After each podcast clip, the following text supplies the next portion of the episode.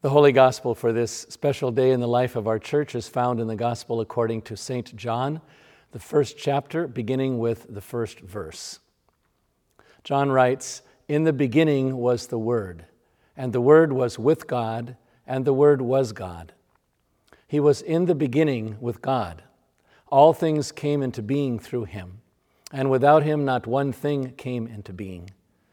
What has come into being in him was life and the life was the light of all people. The light shines in the darkness, and the darkness did not overcome it. There was a man sent from God whose name was John. He came as a witness to testify to the light, so that all might believe through him. He himself was not the light, but he came to testify to the light.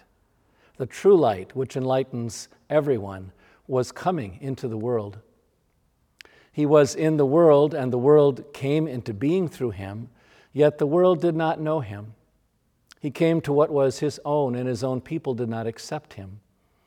But to all who received him, who believed in his name, he gave power to become children of God, who were born not of blood or of the will of the flesh or of the will of humankind, but of God.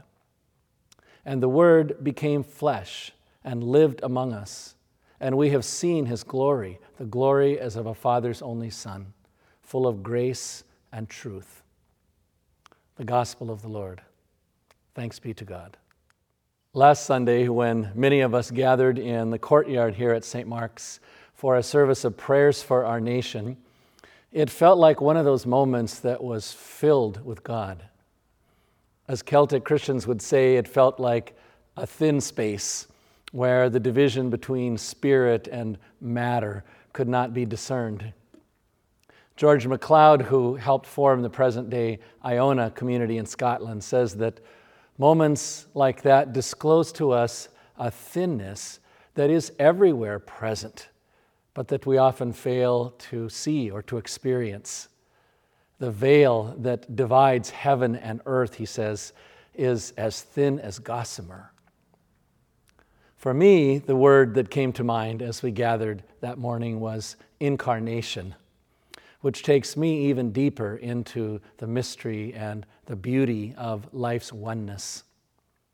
For Christians like MacLeod, it begins with the creation story that we heard today, which they often call the first incarnation, uh, or the first moment when God became one with the physical universe.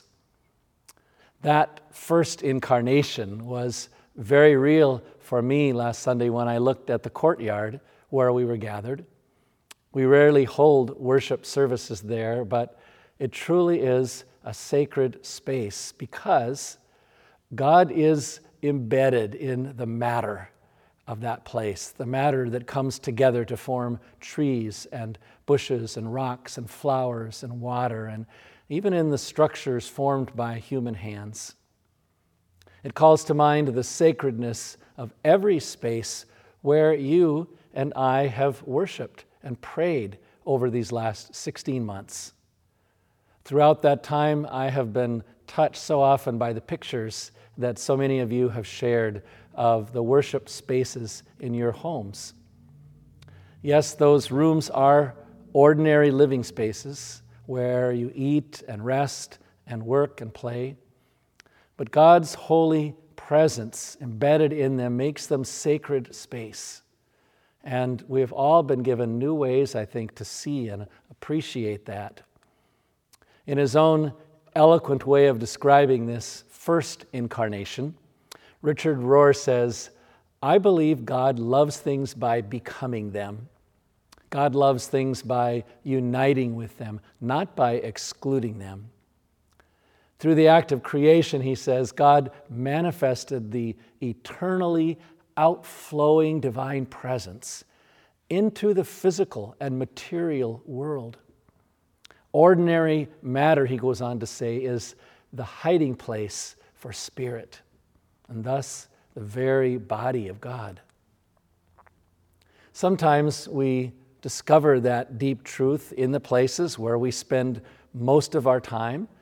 And I think that may be one of the most important gifts that God gave to us during COVID is to see those places where we were sheltered, even as sacred places, even as sanctuaries. But during those long months of isolation, I think we have also come to know that truth about sacred space through the longing in our hearts for places that mean so much to us that were a part of uh, a world beyond where we could travel or visit. Not being able to go there, I think, has made us aware of how much they mean to us, how sacred they really are. And now, as things slowly open up, we're starting to feel that flood of emotion that comes whenever we are able to step back into those thin places where the division between heaven and earth is as thin as gossamer. Whether those places are indoors or outdoors, the feeling can be just as strong. They matter to us because they are filled with God. So, when you have the chance now, as things open up more, to, to enter them again, maybe for the first time in, in a long time, let that awareness just fill you with new gratitude and let the presence of God that's there flow into you and through you. I think it's the kind of renewal that every one of us needs, and God is here to give it freely. And when I say us, I am drawn with joy into the truth of what the gospel today calls the second incarnation, really.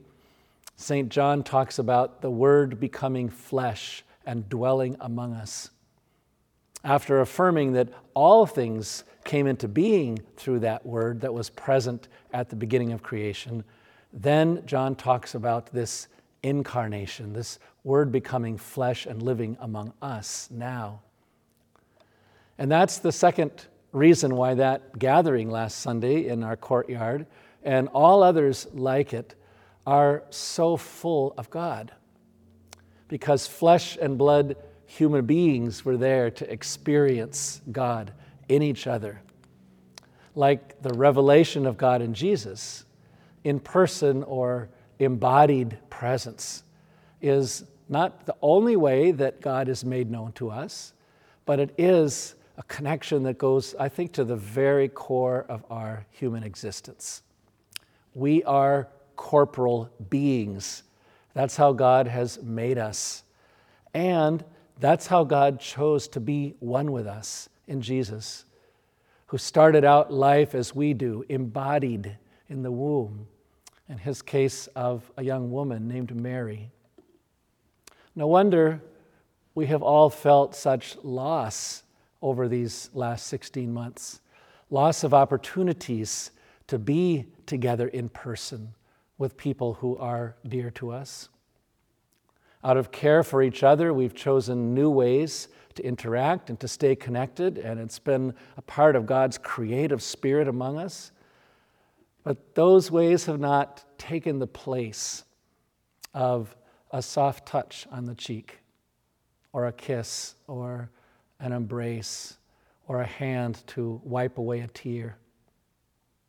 If we've been able to give or receive any of those things, or if we have missed them in ways that have touched us to the core of our being, then we know again how sacred they truly are. Thankfully, things are beginning to change for us in this little corner of the world right now. And I'm hearing stories every day of what it feels like to have that vital part of our humanity restored. Each little touch, I believe, is a part of the oneness that God is restoring to us through the Word that became flesh. In his letter to the Ephesians that we heard today, St. Paul assures us that God's plan to be carried out in the fullness of time is to bring all things in heaven and on earth together in Christ.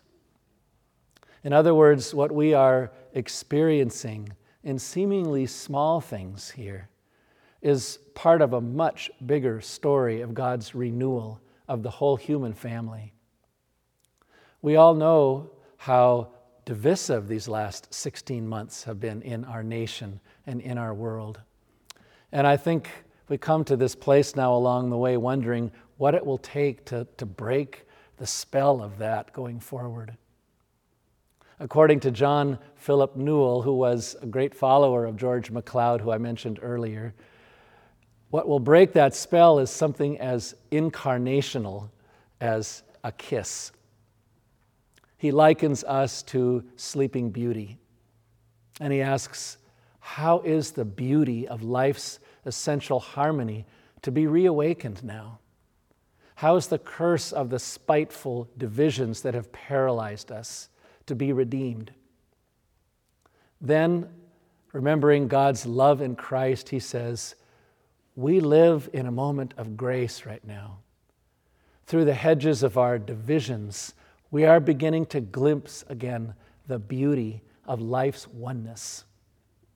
We are beginning to hear, in a way that humanity has never heard before, the essential harmony that lies at the heart of the universe.